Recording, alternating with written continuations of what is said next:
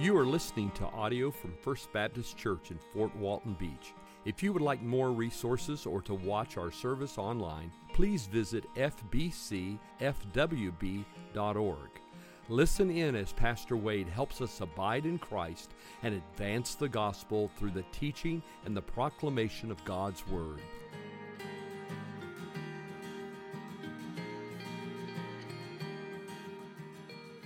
Psalm 5. Psalm 5. You know, I'm married. My wife's a gator. So, but uh, anyway, God works miracles, right? All right. All right. Psalm chapter 5. Journey through the Psalms. Uh, here is a summary of the Psalms. This comes from Dr. Kendell Easley. Uh, professor I had in seminary, he's written a one sentence summary uh, for every book of the Bible, and I find that to be immensely helpful. I'm, a, I'm a, a big picture guy, helps me to see things from a big picture perspective. And he writes God, the true and glorious King, is worthy of all praise and prayer, thanksgiving and confidence, whatever the occasion in personal or community life. So, what he's saying here is this the Psalms are very helpful if you're on a mountaintop or in a valley, they're helpful. They're helpful to help you to understand how to praise God as you go through that situation or circumstance in life. And they help you to remember to trust God as you go through that situation or circumstance in life. I like what John Piper says about the Psalms. The Psalms are songs, they are poems. They're written to awaken and express and shape the emotional life of God's people Poetry and singing exist because God made us with emotions, not just thoughts. Our emotions are massively important, massively important. So, just a reminder the book of Psalms is technically the hymn book for the Jews. They would use these collected songs in worship of God.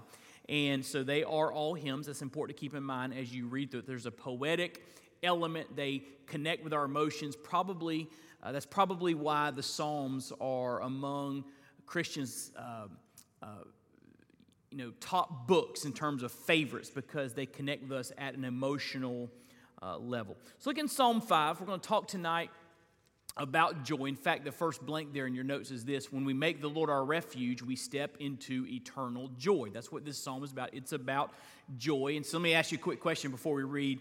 How's your, how's your joyometer? Which I don't even that's a word, but how, how the, how's the level of your joy in Christ? Uh, would you call yourself joyful in your walk with God? But even a more important question than that is this What would other people say about your level of joy? What would other people say just by observing your life? What would they say about whether or not you are joyful in Christ? Look there with me, Psalm 5. Psalm 5. The small letters at the top before verse 1. This is inspired scripture in the original uh, psalm.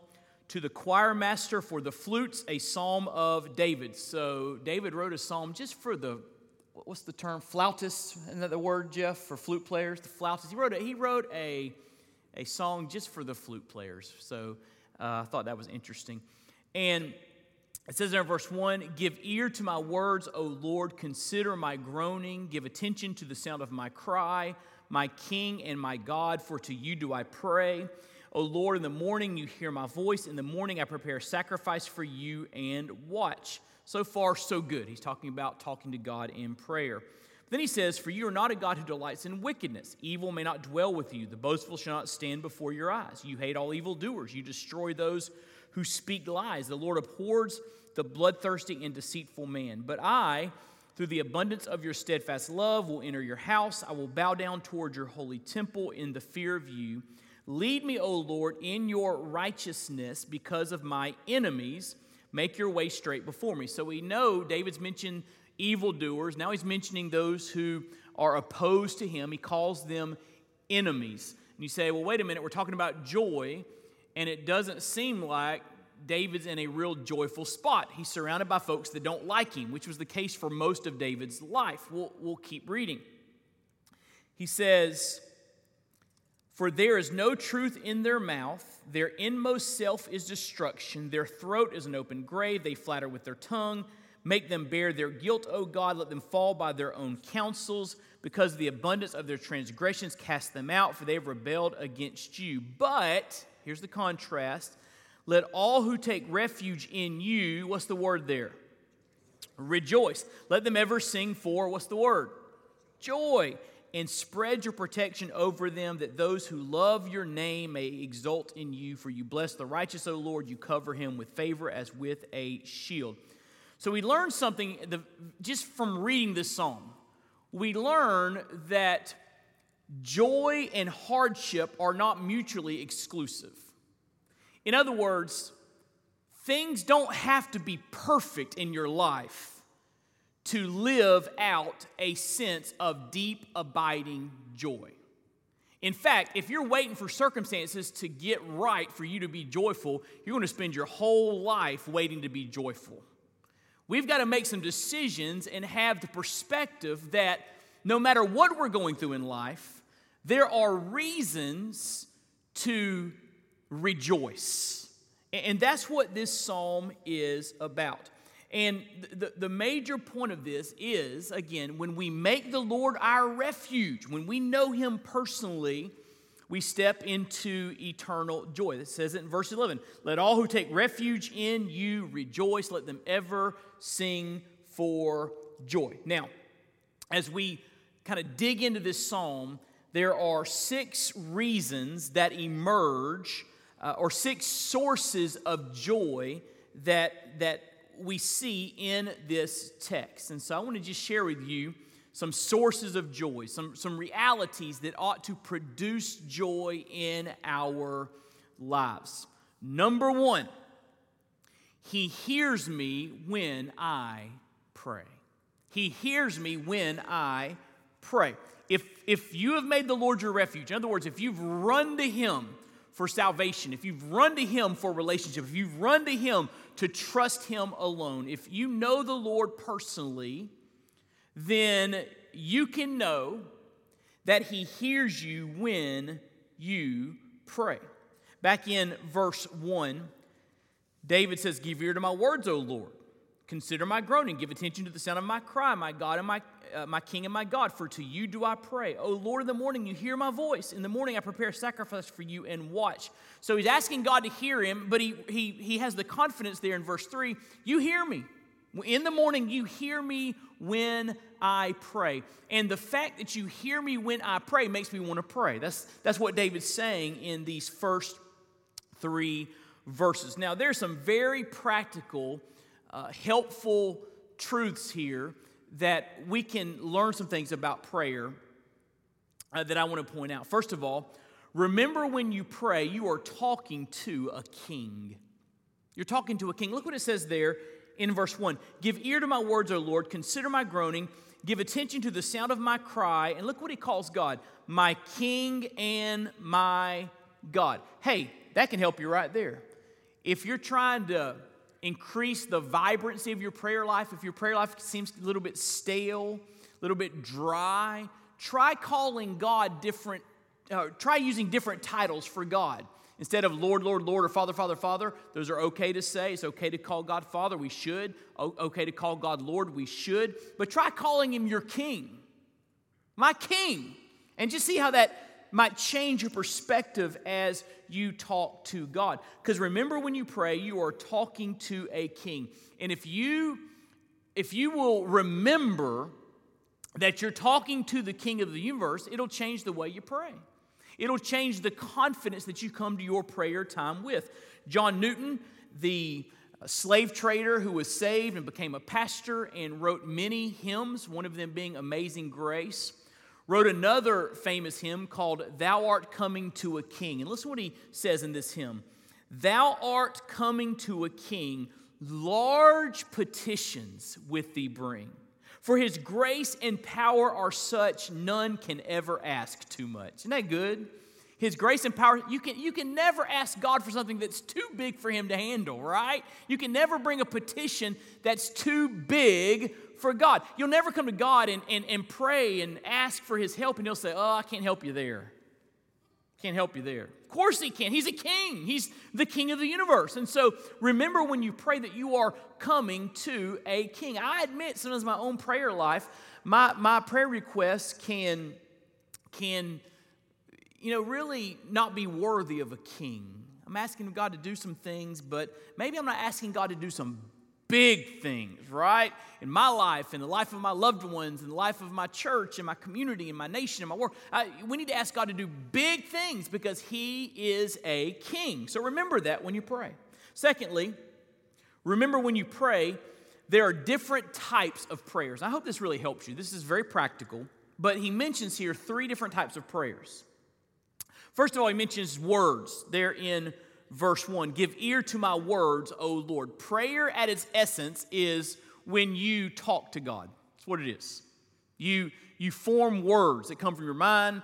Uh, and you form them with your lips, and you are talking to God. Sometimes you pray silently in your heart, but you are talking to God. Words. And that's how Jesus taught us to pray in Matthew chapter 6. He says, When you pray, don't use meaningless repetition like the Gentiles do, but pray like this. And he gives us a template, a model for prayer to help guide our prayers that we are talking to God about specific things in our lives. So, the first type of prayer is when you just words, that you are talking to God, bringing uh, your needs to Him, asking Him to do things, articulating the requests uh, uh, that are on your heart. The second type of prayer is uh, groanings groanings. Look what it says there in verse 1 Give ear to my words, O Lord, consider my groaning. This seems to be a different type of prayer. It, it speaks of being at a place in your life that you, you don't even know what to say. You ever, you ever had a, a situation in life where it's so complex and so hard, you don't even know how to pray about it? You ever been there? Hand if you've ever been there. I've been there. I mean, I don't even know what to say to God, right? And David uh, found himself in some really deep waters and some really perplexing situations. And, and, so David's saying, Lord, would you, would you hear me when I articulate words? Would you hear me when I'm expressing myself through language? But also, would you hear me when I don't even know what to say? And all I can do is just groan, right? Groanings. This reminds me of Romans 8 26 and 27, where Paul writes, there, there are times when we're weak in prayer because he says, we do not know how to pray. We don't know what to say. We don't know how to pray as we ought to pray. And, and there's a weakness there. And Paul says, in the midst of that weakness, the Holy Spirit shows up as your intercessor and he takes what's on your heart when you don't know what to say, he takes the groanings of your heart, and then he takes them to the Father on your behalf and forms them into an intelligible request so God can come help you in the area that is causing you to groan. Isn't that good? The Holy Spirit will help you to pray when you don't know how to pray as you ought. And so David's like, consider my groanings. And when, when it comes to groaning, the Holy Spirit then comes to our rescue. But then there's a third type of prayer David mentions here. He uses the word uh, cry. Verse 2 Give attention to the sound of my cry. This seems to be another level of prayer this is probably uh, emergency prayer. This sounds something like this. You ready? Help! That's what he's talking about. If you want to do an interesting study one day, uh, when you're reading through the Bible, maybe going through your Bible reading plan, take note of the short prayers of the Bible. And I want you to understand that some of the most theologically profound prayers you can pray are short prayers. So, for example, over in um, Matthew 14, when Jesus walks on the water and Peter says, Can I come to you? And, and Jesus, come on. And Peter steps out of the boat and he's on the water. He's walking on water. And all of a sudden he starts thinking, I'm walking on water. He begins to look around. There's wind and there's waves. And, and he takes his eyes off Jesus and he begins to sink under the water. And when that happens, he doesn't say, Dear God and Almighty One, I'm pausing in this moment to discuss my needs and to come to you with acceptable words so that you might hear me and respond to my what and he says lord help me It was a cry. And sometimes you find yourself in a situation and then all you can do is just cry out, Help, right? Help. And David says, Would you give attention to the sound of my cry? But, but here's, here's what I want you to walk away with tonight. Whether your prayers are articulate words or deep groanings or, or loud cries, remember when you pray that God answers prayer. Now, we all know that, like we know that we know that that's what we ought to believe that God answers prayer. But at the core of our being, do we really believe? Do we really believe that God will answer us when we come to Him with our request? If we really believe that, we pray more than we pray and we pray differently than we pray. And I, I love just the first part of this, this uh, passage. David said, I'm surrounded by enemies, but I've got, I made God my refuge. I rejoice in that. And one of the reasons I can be joyful in the midst of this circumstance, this hard circumstance, is God hears me when I pray. Number two, another source for joy. He is holy and stands against wickedness. He is holy and stands against wickedness. In other words, God's character is perfect. His character is a character of, of, of holiness, righteousness, perfection. God is light. In Him, there is no darkness at all, which means you can trust Him to always do the right thing. You can always trust Him to stand for the right thing. You can always trust Him to be on the side of that which is good and right. He's holy and stands against wickedness. Notice here the descriptions of the ungodly that David is dealing with. He says, You are not a God who delights in wickedness. So he calls the ungodly folks that are surrounding him wicked. Now, now, again, we don't know exactly who he's talking about. Sometimes David gives a little bit of information at the beginning about the context of the psalm. But here we just have to surmise who he's talking about. He could be talking about Absalom's rebellion. He could be talking about the Philistines. He could be talking about Saul trying to kill him. We don't know. But most of David's life, he went through difficult times, and there were people that were after him. And so he calls them wicked here. They were not of God. He calls them uh, boastful in verse 5. The boastful shall not stand before your eyes.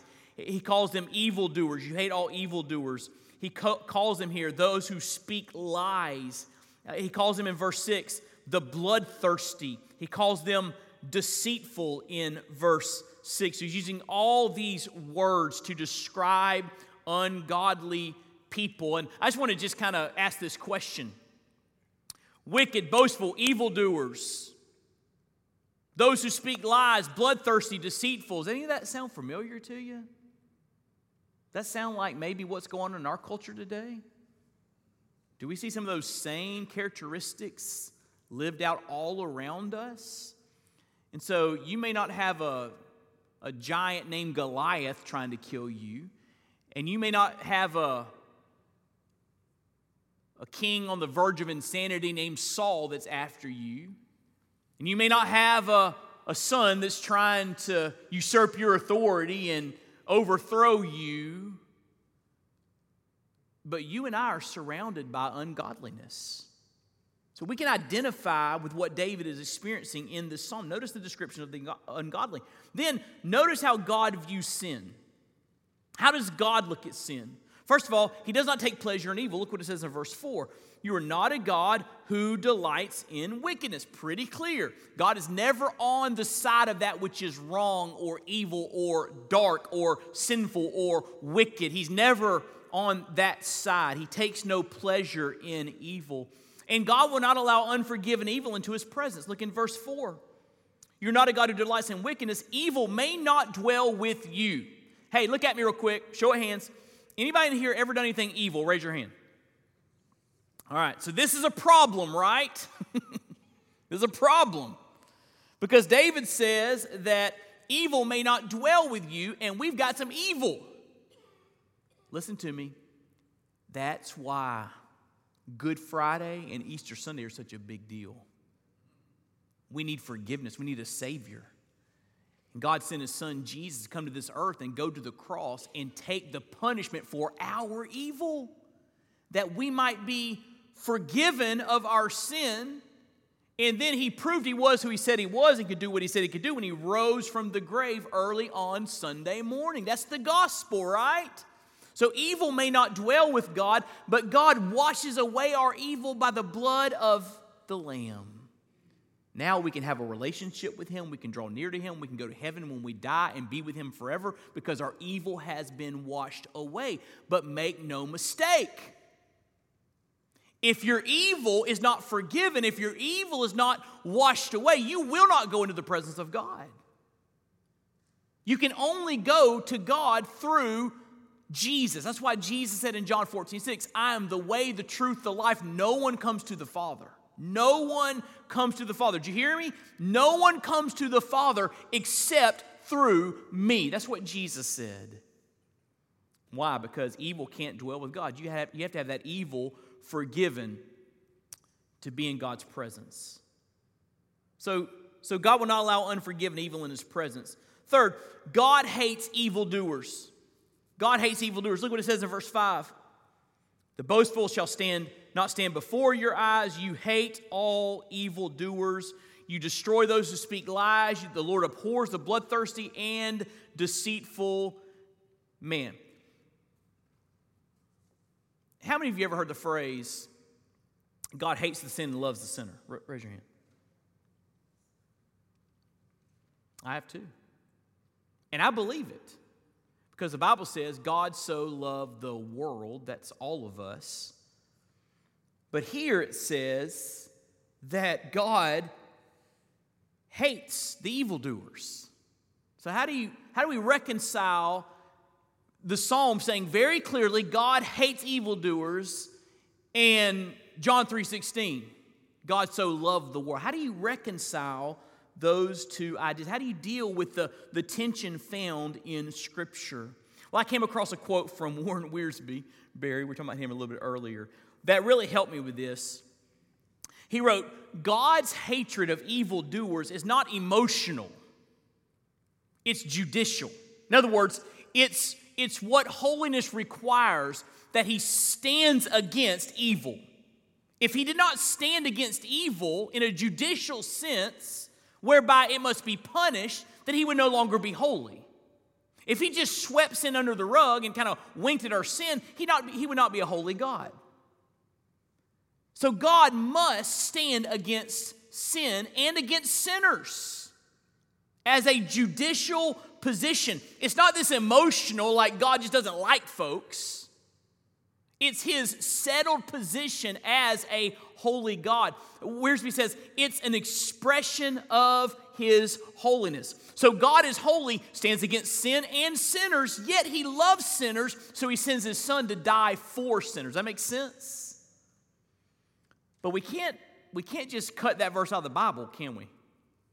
I mean, it, it pretty clearly says that, that he hates evildoers. As a holy God, he stands against sin. And let me, can I just tell you this?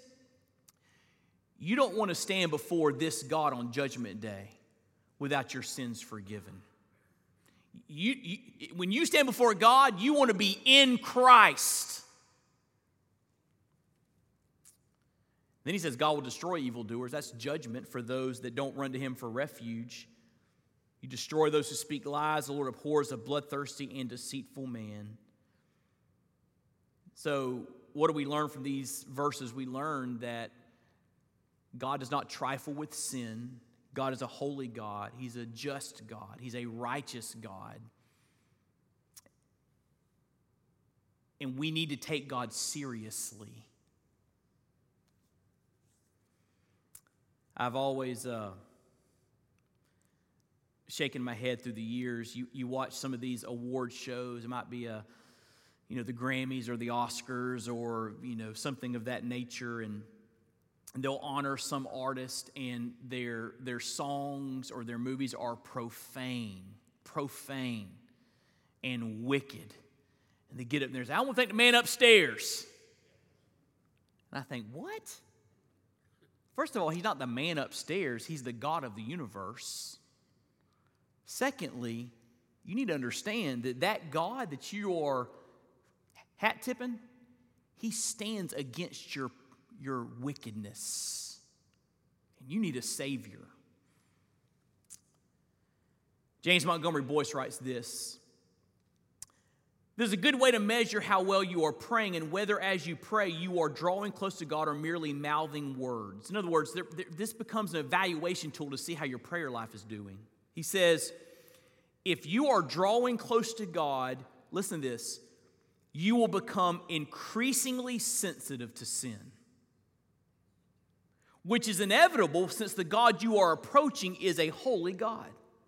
So if, if you want to just evaluate, how am I doing in my Christian life? How am I doing in my prayer life? Am I, am I becoming more like Jesus? Am I drawing close to the heart of God?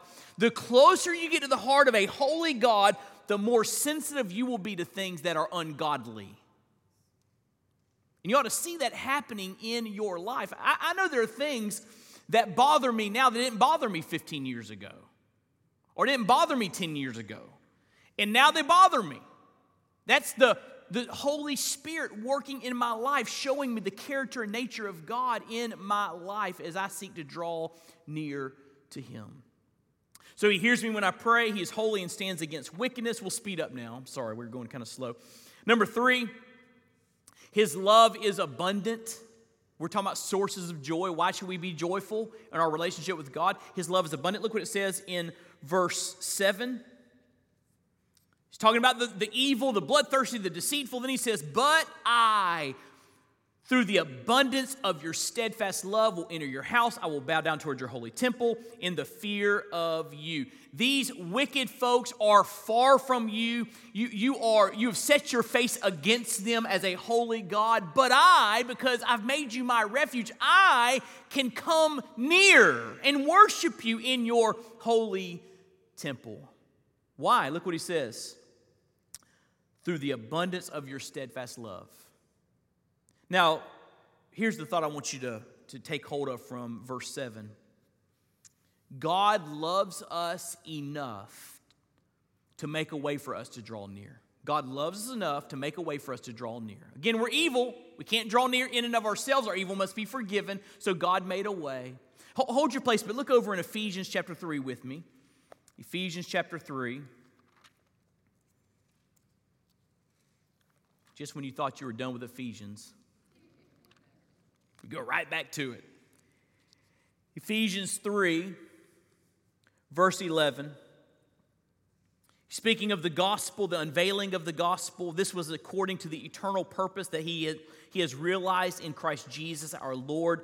Then look what he says about Jesus, in whom we have boldness and access with confidence through our faith in Him. In other words, because of what Christ has done, we can draw near to God with boldness. We can draw near to God knowing that we will be heard. His love is abundant. And David says, Because of the abundance of your steadfast love, I can enter your house. I can come up really close to you and worship you in your holy temple. Boice writes, It is by the mercy of God alone that any human being may approach him. Let me say it again. It is by the mercy of God alone that any human being may approach him. We, we do not deserve to draw near to holy God. But God loves us. God is merciful, and God made a way for us to draw near to Him, to have a relationship with Him. His love is abundant. Number four, fourth source of joy, He leads me. Look in verse 8.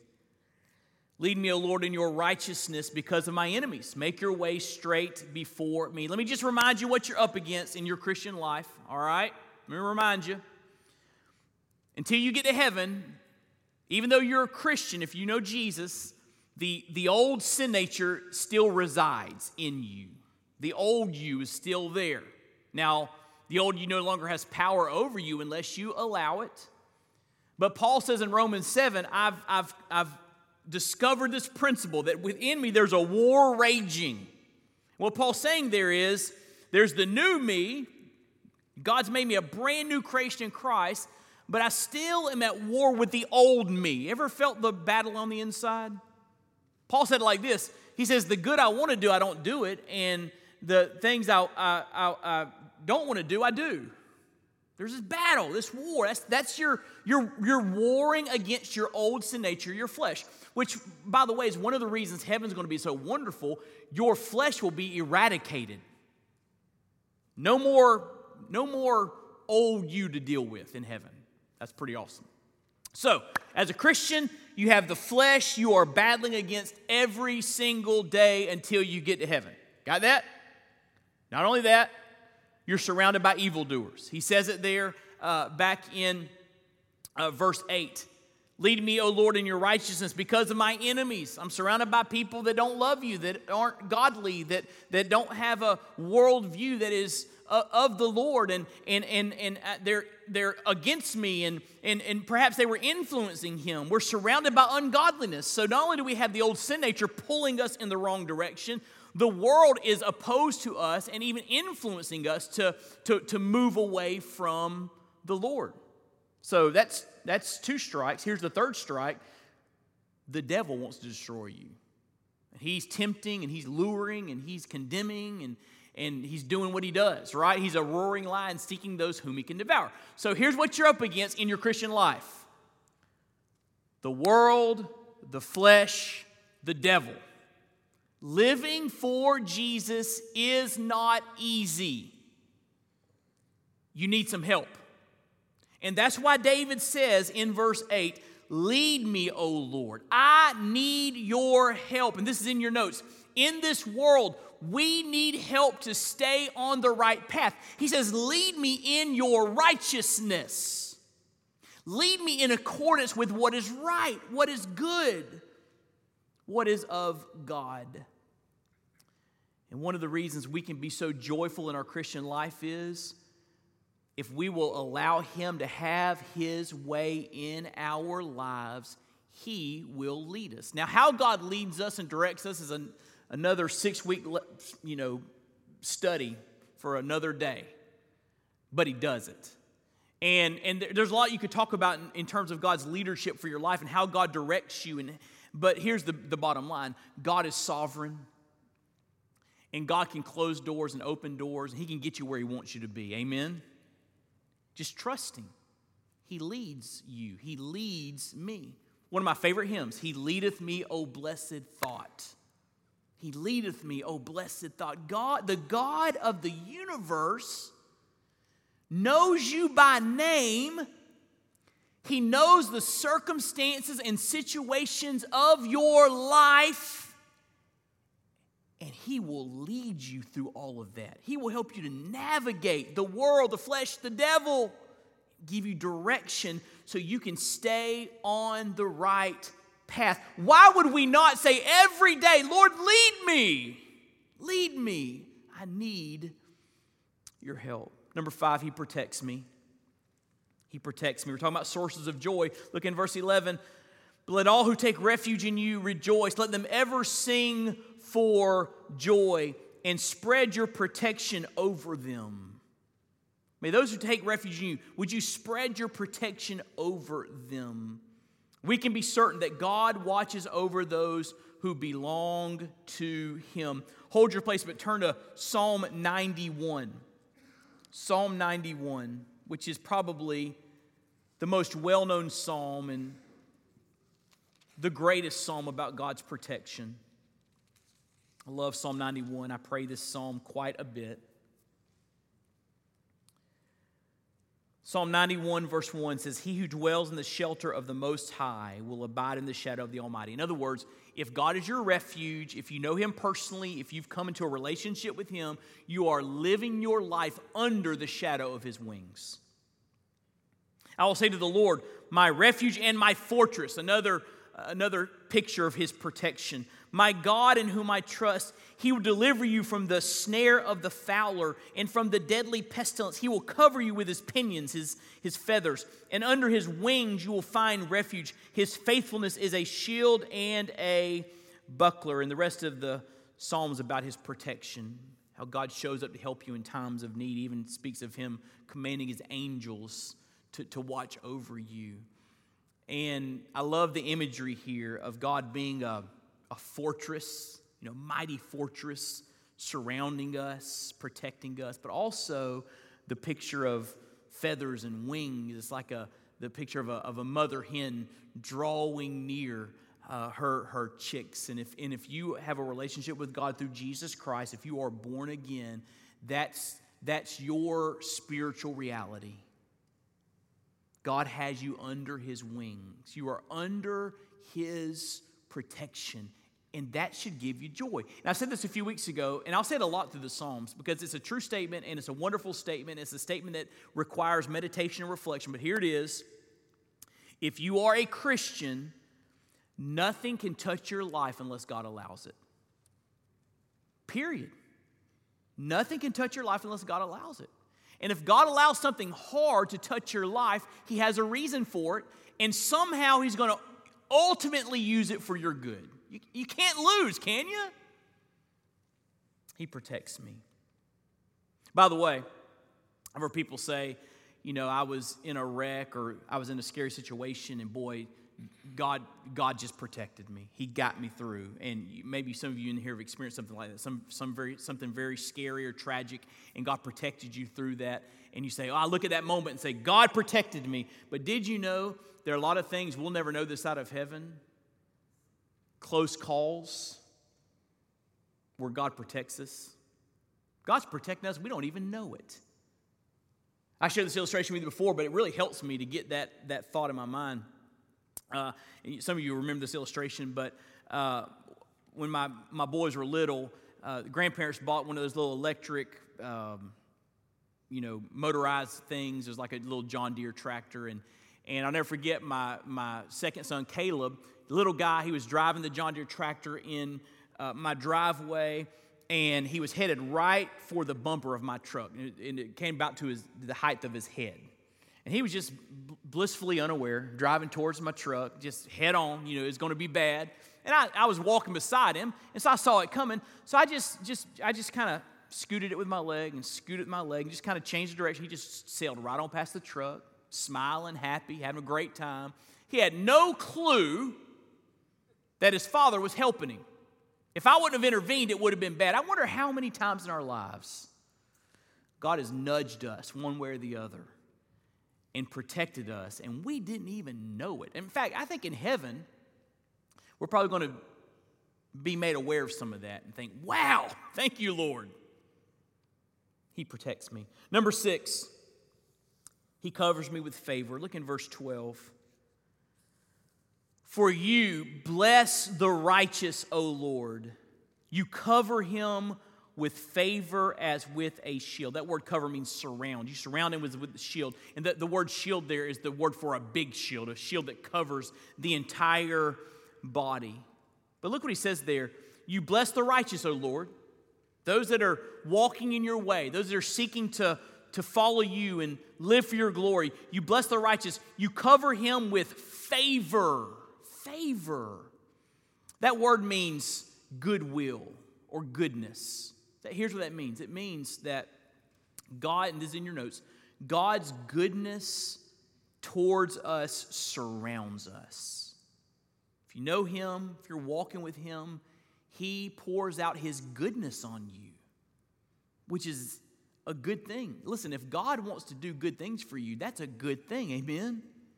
Because God knows what He's doing, He can do some good things and pour out some good things.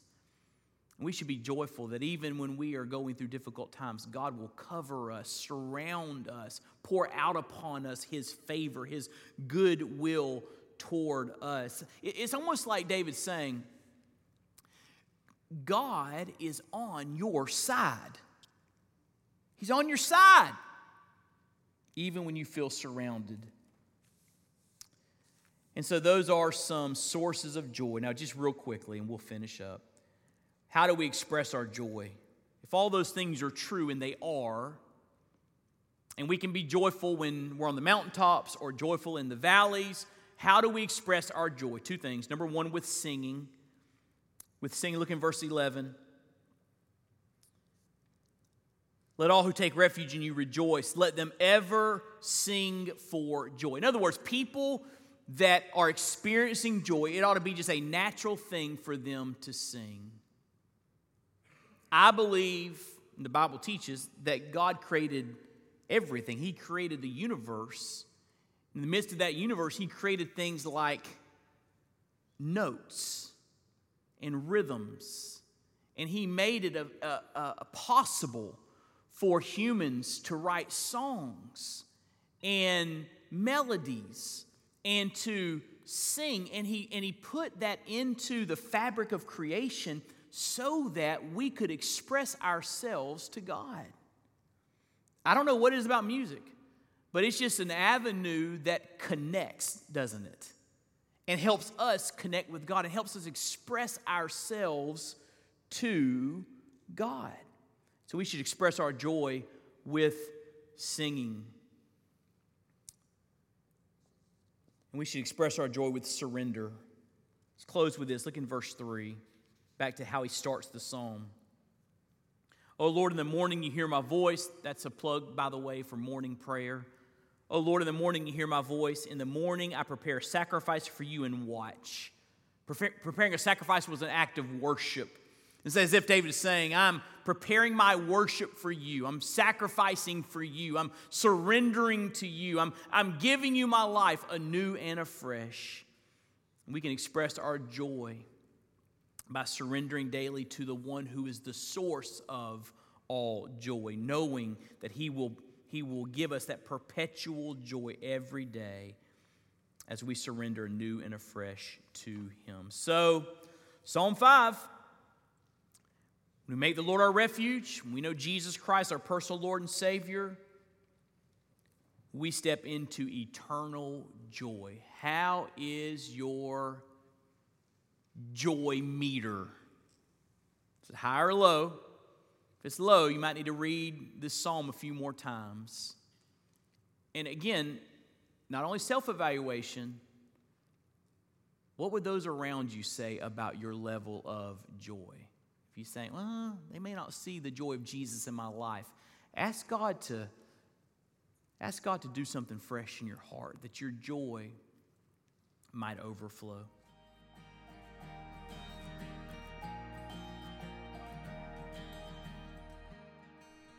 Thank you for listening. We pray you've been encouraged and inspired by God's Word. May the Lord richly bless you.